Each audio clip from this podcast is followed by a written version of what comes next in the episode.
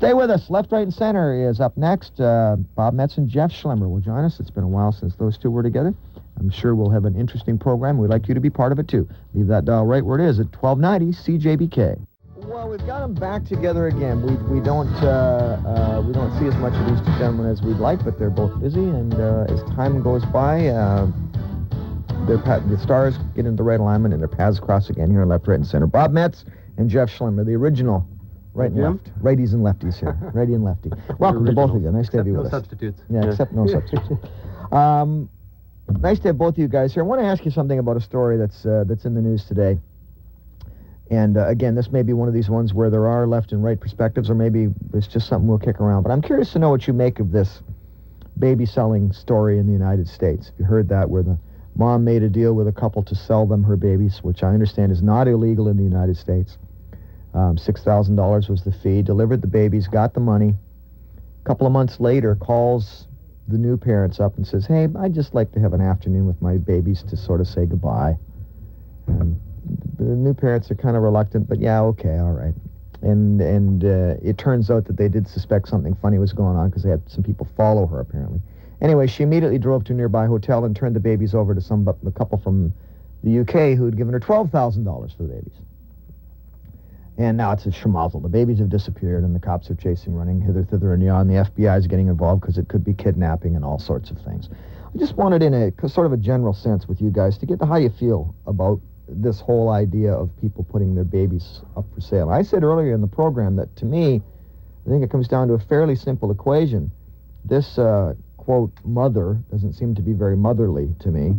Um, you have to, I have to assume that um, these kids are going to be better off with a pair of loving parents than some money-grubbing deadbeat as her mother appears to be.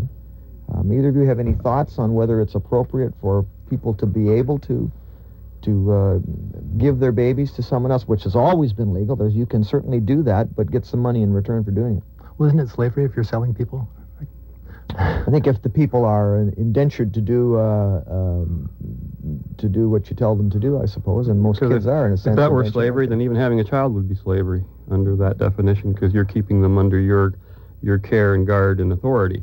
Um, I find it always interesting that we are allowed to do certain things for free, like donate our organs or give our children up for adoption. But the minute money enters the equation, all of a sudden everybody screams bloody murder for some reason. I don't think uh, morally it makes that much of a difference. However, I think the case you describe here is a is an unusual case in that we're dealing with a crime on any level. Somebody not honoring a contract Mhm. that they uh, initially entered and trying to break it. So regardless of whether it was a car they were selling and took it back and tried to sell it to somebody else Yeah. for a higher price, there's something wrong with this person. This person is uh, definitely uh, not trustworthy, and uh, I would imagine that her child is better off without her than with her. There's two of them, they're twins. Oh, too. Yeah, like that part of it. o- Obviously, there's no way, real issue about that. That if you sell sell anything to somebody and then turn around and give it to a higher bidder, uh, that's that's not good. But on the other part of it, though, it occurred to me when you were talking about is the mother really fit to be a mother? What I where I thought you were going to go with that was, uh, uh, is this a case where Children's Aid or somebody could legitimately come in and say, you know, if you want to sell your kid, you're not really fit to be the mom, so we get the kid. Uh, but I think there is a difference between selling and uh, and um, giving up for other reasons. Um, although I'm also conscious that we certainly have cases where, with the technology nowadays, uh, you know, there, I gather, I don't know what you call it. I don't know if this is in vitro or whatever, where you take an egg from one woman and implant it in another woman. I guess Sur- surrogacy. surrogacy, Yeah. and where I, I gather that in those cases you would support the other mother, Mhm. and there may be a, a cash payment for that. That's usually the case, yeah. Yeah. So, so in a way, it's sort of a matter of degree, I suppose, as to where the egg came from. Um, but there still, to me, does seem to be an element of slavery when you're talking about selling a human being. Uh, you know that that's associated with uh, with the good old days Well, of buying not, I don't think people. you're selling a human being. I think what you're selling is your authority over that child. You are turning over to someone else the authority that was invested in you, and now that other person has assumed it. It doesn't mean they have the right to violate the child's rights at all. Well, that's what happened to Kunta Kinte. Uh, and a slightly different time. But you know, even when people give up children for adoption, the reason is because they are quote unfit parents. Maybe not in the in a negative, harmful sense that we might immediately think of, but the reason you give a child up is because you, you are not fit to take care of it in some way. You might Feel not have the money. you're not. might, yeah, Right. you might not have the health or the it could be a, a host of reasons that, that we can't even imagine because I don't think it's the kind of decision people make very easily. Mm-hmm. And um, so again, I don't see money entering the situation as changing the fundamentals of it. I think money is just perhaps even better in some respects because it offers an incentive. And some people might argue, well, someone who's willing to pay for the child might be a better parent than the person who, who takes a child for free. I mean, you can go these arguments every way. And it's something that we we're going to have to come to grips with because we're going to see a lot more of it. You know, Well, I have an acquaintance who, uh, he and his wife, after being married for some years and uh, was into his 50s now and decided they wanted to have a family, and they bought two children from Russia. hmm And it cost them, I think he said, somewhere in the neighborhood of $20,000 apiece. Now, I don't think, I've never heard any outcry about that. We've certainly talked about that before. He's, to the best of my knowledge, nobody's ever said anything adverse to him at all about the fact that he paid money to get these children. Wh- Why do you think that's a different situation, or is that any different situation than some of the hue and cry that's being raised about this? Well, I don't know sort of where the money ends up going, but I, I understand that anybody who's ever wanted to adopt anybody ends up paying money for it. There's a cost involved in doing that, and particularly if you're bringing them from another country, um, you know, it costs a lot more. So I, the idea that you're paying to get a kid, in that case, it's not that the parent is saying, you know, in exchange for money, I'm willing to give up the kid. It's that there are, because the lawyers get involved, there are lots of legal costs involved in doing all Well, I that stuff. understand too, though. There are some flat costs. Like the kid costs you X number of dollars in Russia, and the Wow. money goes not to the parent, but to the because these are kids in orphanages. The money goes to the government. It's X number of dollars for the kid, and then all the expenses are on top of that. That's Well, what I'm. then I think a lot of people view that a little differently because they almost see as see the money as as paying for the child to get them out of bondage in a way. It's almost uh, like that. This Uh, remember Glenn- they were Glen Pearson and Jane Roy going yes out buying exactly. I was going to use that. Yeah. I don't know if this has anything in common, but w- was the concept of war brides the, the same concept? Was there money involved in that when when uh, remember women would come overseas during the war? Mhm. Uh, was that usually done over financial arrangements? I'm not even sure what the history My of that was. My mother-in-law was. a war bride. And how did that work out, or how? She, she met my father-in-law uh, when he was in Scotland, serving in Scotland, and they they fell in love, and he was repatriated back to Canada, and they maintained a relationship by by letters for more than a year, I think, and then she. Mm-hmm. I was thinking more, about these more in Philippine ter- brides that yeah, you- like the things you see Well, in that the is ads. mail you know? order. Yeah. brides. I don't know that much about it. Well, it, uh, again, I haven't been there, but I do know that uh, I have a friend of a friend. Uh, I have a friend who has a friend who did that in Toronto, uh, and got a Filipino girl and came over, and he I don't know what he had to pay, but definitely he paid a lot more money than just sending her a plane ticket, and she had registered with some sort of a uh, of an agency or something, and he got a book full of pictures of these various women and description of who they were. And then they had a, uh, conversations uh, through the mail and through email for a while. And eventually he got on a plane and flew to the Philippines, and so they spent some time together. And he came home alone, and sometime after that, she flew here and joined him, and they got married. Now, he paid a lot more money, as I said, than a couple of trips to the Philippines would have cost him. I think the world is a crazy place, and and when I think about uh, where we're heading with uh, with the possibility of selling organs again, uh, of uh, at some point being able to sell DNA, cloning, and all that kind of stuff, that uh, we're going to have to have a serious philosophical debate about whether.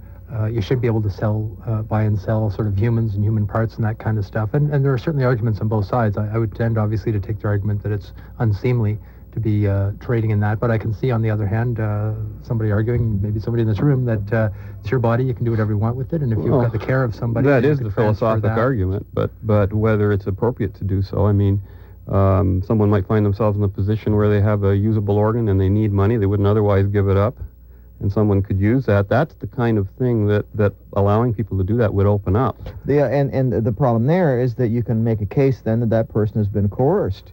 Even if, even if on the surface, and even if they say it's my own free choice, but you say if it's an organ that they wouldn't otherwise give up, but they need the money, somebody says, I will give you the money, give me the organ. Right, but I- that's never coercion. Not until somebody's going to pull a gun on you and say that unless you give me your organ, I'm going to shoot you. Well, our argument Until that happens, the know, argument of when I coercion think is about it, in the United. States, they pay for blood, don't they? You go in and, Yeah. uh, you know, that that happens all the time. You pay for sperm, certainly, and you Yeah. buy, buy the uh, catalogs of the Nobel Prize winning sperm and all that stuff. Uh, so we're certainly heading down the road, and, and uh, with the advances in medical technology, it's going to become, I think, a much more uh, common issue Um, so it is something we're going to have to deal with. But, I, but to say, I and I haven't really thought it through. But there is something that to me just seems unsavory about the idea of bringing the dollars and cents. It's one thing if you want to donate your kidney to your brother or something, but to say I'll donate it, and by the way, I'd like fifty thousand bucks. That's different somehow. Well, well, if all your life you wanted that BMW, and there's no other way to get it. well, and it's your kidney. Uh, we're going to pause for just a second. Just before we do that, I want to ask if either of you gentlemen know anything about ginger. Do you know what this this secret? Have you heard that story? No. There is some kind of a new invention, codenamed Ginger. There was a small article in one of the papers the other day that quoted Stephen Jobs and the guy who's the Bezos, the guy who's the head of Amazon.com, Oh, I think, Sure. and and several other very prominent American businessmen who apparently are privy to this secret, who are saying that this invention is going to revolutionize society entirely, and the guy who invented it, a guy by the name of Kamen, is going to be richer than Bill Gates. But nobody is saying exactly what this invention is. Well, I bet it makes food taste good. I saw something in uh, USA Today about it, what people thought of when they heard the, the, the word ginger, and the first thing was ginger on Gilligan's Island. Uh, on that rather pleasant note, we'll pause for just a second. We're coming right back with more on Left, Right, and Center. It is Talk of the Town at 1290 CJBK. Lines are open for your calls. We had a caller waiting there. Didn't get to him fast enough, I guess, and he's gone. But the lines are open for you now, 643-1290. If there's something you'd like to say, you'd like to join the conversation, please feel free to do so. Bob Metz and Jeff Schlemmer with us on this edition of Left, Right, and Center. Um, do we have a phil- philosophical disagreement then, do you think, uh, between the left and the right on this, or it, does it move to a higher moral plane when we talk about being able to sell your, sell your children or sell your body parts? I don't know that it's a left and right issue per se. Um, I think it's more of a of a personal uh, perspective kind of an issue. I mean, there's a lot of things I believe I have a right to, or that anyone has a right to, but I wouldn't agree with that decision being made. Um, that's an entirely separate issue. When when we're talking about rights, we're talking about basically the state either saying that we can or cannot do something. And uh, philosophically, I would think that the left would agree that a person has a right to their own body. I mean, traditionally, that's been more of a left-wing point of view than a right-wing point of view. And it's one that I share. Now, whether Jeff would disagree with me, sometimes I'm getting the impression he's on the other side of the fence on this. Well, and, and I say I haven't just given it a lot of thought, but again, I'm aware of this sort of discomfort about the idea of being able to uh, to just sell or buy uh, a part for oh, partly. it is uncomfortable, no doubt about it. Yeah, just the thought of it. Uh, yeah, no kidding. partly, partly for the reason that uh, that Jim mentioned that uh, you wonder sort of what would drive somebody, what sort of um, economic desperation would drive somebody to give up a body part, because most of them you, you, you sort of need one way or another, sooner or later. Uh, it's not an inherently healthy thing to be sort of lopping off parts of yourself, and if somebody's willing to do that, to me, it suggests a system or a, uh, an economy or a society where that person has gotten into a place I'd rather not see them to start with. Um, on the other hand, I think about it's one thing about body parts, but on the other hand, as a lawyer, I had to sell my soul, and uh,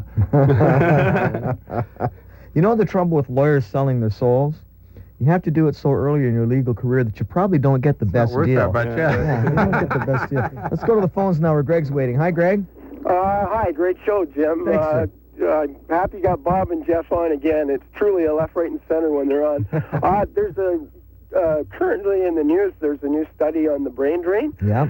and what they're saying right in the news is uh, that they're not going south uh, because of uh, lower pay or high taxes. They're going because of um, greater opportunity. Yeah. And uh, you know, in it in itself, I think that report is kind of in error because since our tax day has come uh, 50% through the year after theirs for the last 50 years, that's why there's no opportunity. So, indeed, on the surface, it's not a tax problem, but I think it is. I, I The capital hasn't been accumulated. The the companies aren't coming here uh, because of what the employees will be taxed, and they themselves will be taxed Mhm. as executives. Mm-hmm. And so, really, it, it's very misleading, and it leads us down the path. Oh, well, taxes are okay. Uh, people aren't leaving Canada because of that. You know, it was funny. We heard that very news item this morning on CJBK, and uh, I was just laughing at the point because I'm thinking, wait a minute, the reason they have more opportunity there is because they have lower taxes and, and better wages. Yeah. That's what creates the opportunity. And it's like they've just divorced the two from each other as though they have nothing to do with each other, and uh, it's just not so. That's it's, it's a- exactly. it's a real double speak. Yes, unbelievable. well, you want it, you want the counter counter argument? We sure right off the bat. Okay, well, every statistic that I've seen shows that uh, in terms of brain drain, in terms of uh, skilled people, there is a net wash in the sense that we have immigration uh, from all over the place where we're skimming off doctors and scientists and everything from all over the world Yes, coming but into that, Canada. Jeffrey, but So- that's a terrible thing to be doing. You, you as Yeah. a representative of the left, should be the first to Well, I recognize thought, that I it's terrible. in to a do. May global I economy, you're supposed to go where you get the best deal. And I guess Yeah, what, yeah. what I would say is that, for instance, if somebody suggests to me that in Canada should ha- try and hang on to Jim Carrey and we should pay him $20 million to make Porky's 7, I would say no, that I don't think we should do that, that there are opportunities in other places that people go for. But what I'm also aware of, though, is that there have been record levels of, of people from all over the world investing in Canadian business over the last 10 years. Uh, Ontario now makes more cars than Michigan does, for instance, and it's not because of free trade, it's not because of the Auto Pact, it's because we're better at it. just on the import of the, the, the, the PhDs and the brains, uh, a great high percentage of those Canadian taxpayers pay to educate. They come over as undergraduates. So, so we so we do pay for them. It's just not you know, hey, we net out at zero because they, they come to Canada. Well, the ones that concern me are the ones that we pay for and then they leave. So we give somebody a subsidized medical education because in Canada it's way cheaper to become a doctor than it is in the States But we, we aren't for it. netting out then on doctors. There's a, there's a net loss on doctors. Just Yeah. Well, that's that brings up another interesting issue, which is who decides what doctors get paid in this province? The, the government does. Who decides what scientists get paid? The government does. They decide what, how universities are funded. So the government has consciously decided to have a brain drain in certain specific areas. But when it comes to gov- to business, though, when You when think that's a conscious thing? I think it's just well, inevitable I, whether they're negotiating. They're negotiating all the time, deciding how much to pay them. And what, what Well, I heard yesterday from somebody in the medical system is that you hear all this talk about how we're going to get our nurses back now because Mike Harris suddenly realized that they're not all uh, as obsolete as hula hoops. But uh, there's no new money coming in for that. It's not going to happen.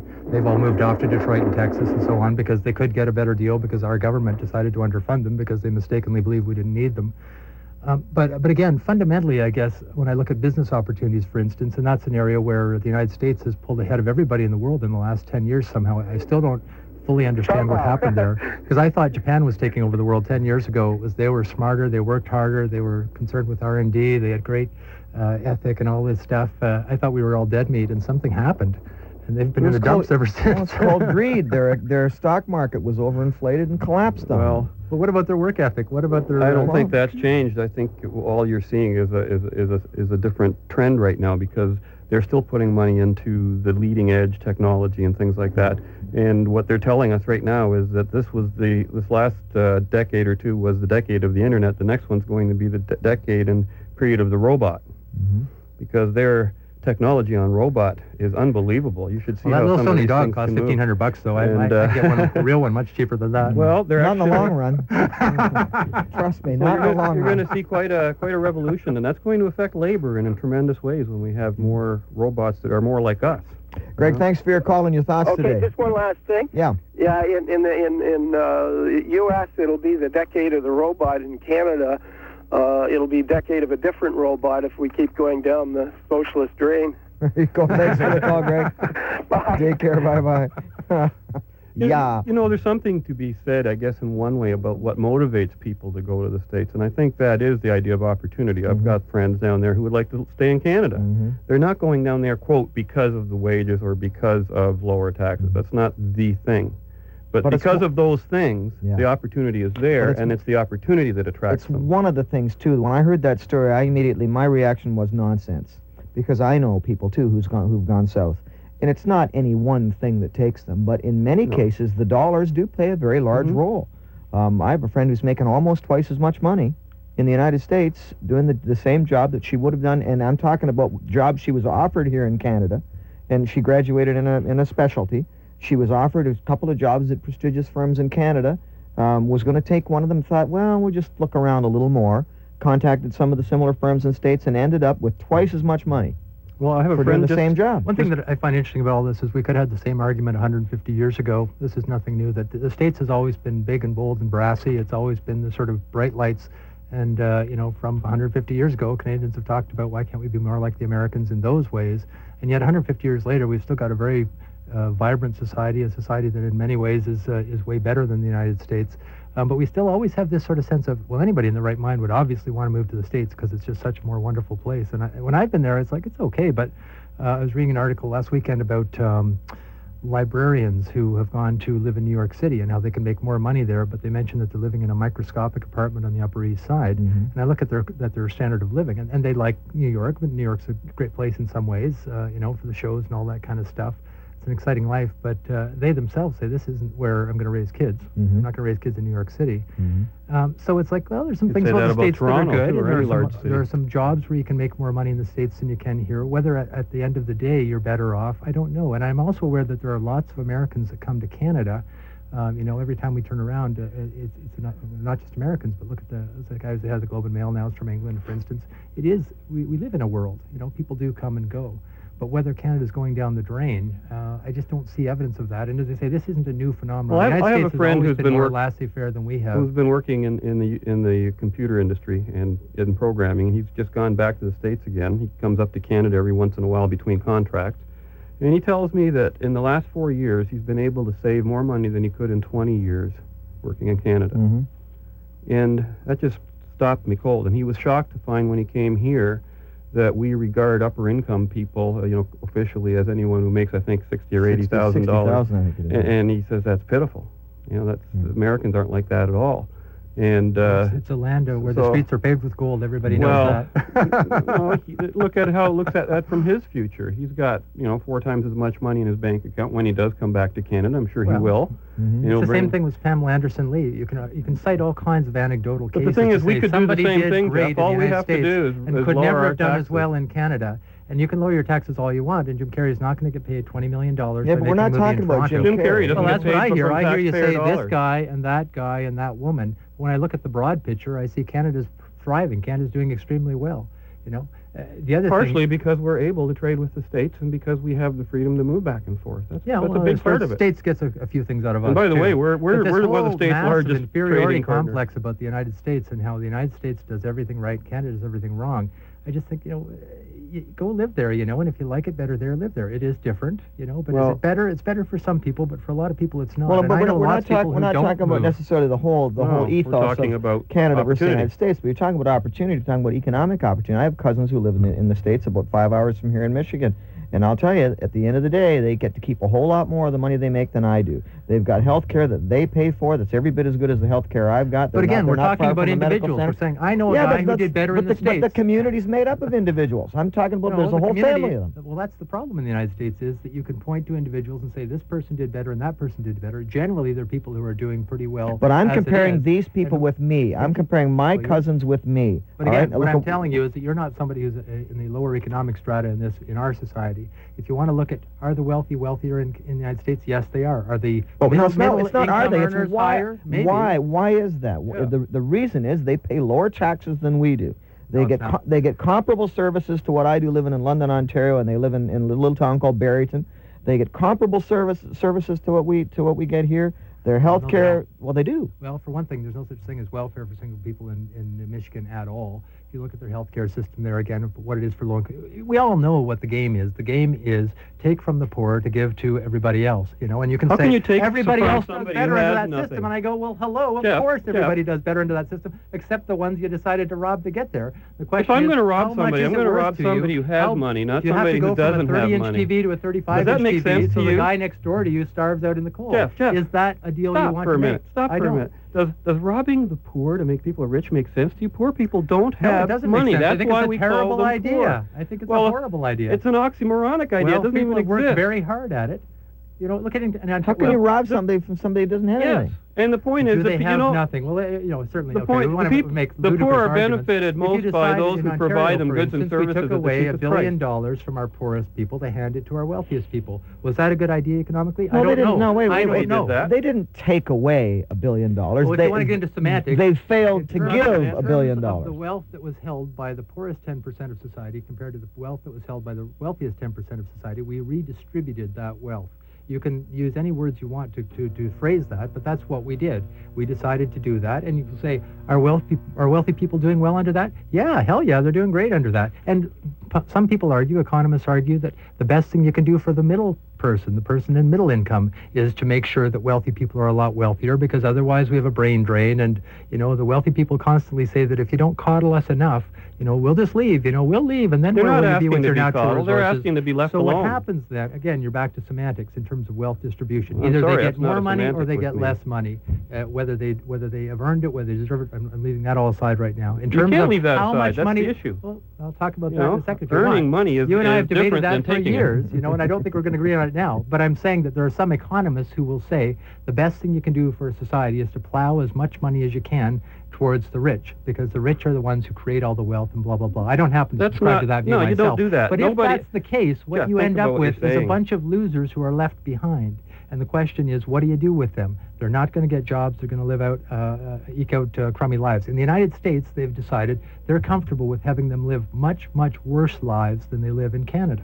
I personally don't like that. That's what one of the things that makes me a Canadian. It makes my equivalent in uh, in uh, Southfield, Michigan, You're- an you're- American. you're confusing we differ issues. on that. What you do with we about the don't poor has nothing to do with the rich. Got this money because they deserve it. I Jeff, don't you're not helping the poor by handicapping the rich. I'll You're- tell you that somebody happening. who calls himself best and brightest because they're wealthy, it, it makes no sense to me. Because when I think of our best people, I think of the people who are the most selfless, so the, the, the Rick Hansons of Canada rather than the Conrad Blacks. Those Well, are I'm not sure best that I'm not sure that best and brightest is an So appellation wanted- that necessarily goes along with having money. No. Well, in my that's, never, that's the code. like. Whenever But we hear about the like best that. and brightest leaving, we're not worried about our altruists leaving. We're not saying how can we keep our altruists here? How can we give more to uh, our Sure Rick we are. Hansons and keep them Sure here? we are. We're talking about how do we keep our wealthiest people No, here? we're And the not. people who pay for those reports, the, the, the Fraser Institute and all those guys, are Wealth constantly coming out with reports trying to scare us saying our best is. and brightest are going to leave. All of those reports are funded by our wealthiest people who uh, consider themselves to be our best But that doesn't brightest. change the fact Are they that our it doesn't change people? the fact that they're leaving though. They are, Are they- still leaving. Our altruists are not leaving. Our altruists are sticking right around here because it's a great place to live. Everybody in the world agrees Canada's the best Well, place our to live. altruists believe in giving other other people's issue. money away, not So- their own money, and that well, makes again, them, you can I say think, they're jerks if you like. criminals. The fact is that there are jerks. All right, gentlemen, thank you so much. A pleasure to have you back together again. Thanks very much, Jim. Uh, we'll do our best to get Bob and Jeff in the same studio at the same time as quickly as we can, and maybe we'll pick up on this very conversation right here. Thank you for listening to this edition of Left, Right, and Center. News is next, after which we've got some more open phones, and then it's Ask the Experts with Lori Rowe from Financial Strategies Group, and Scott standing by with the latest news.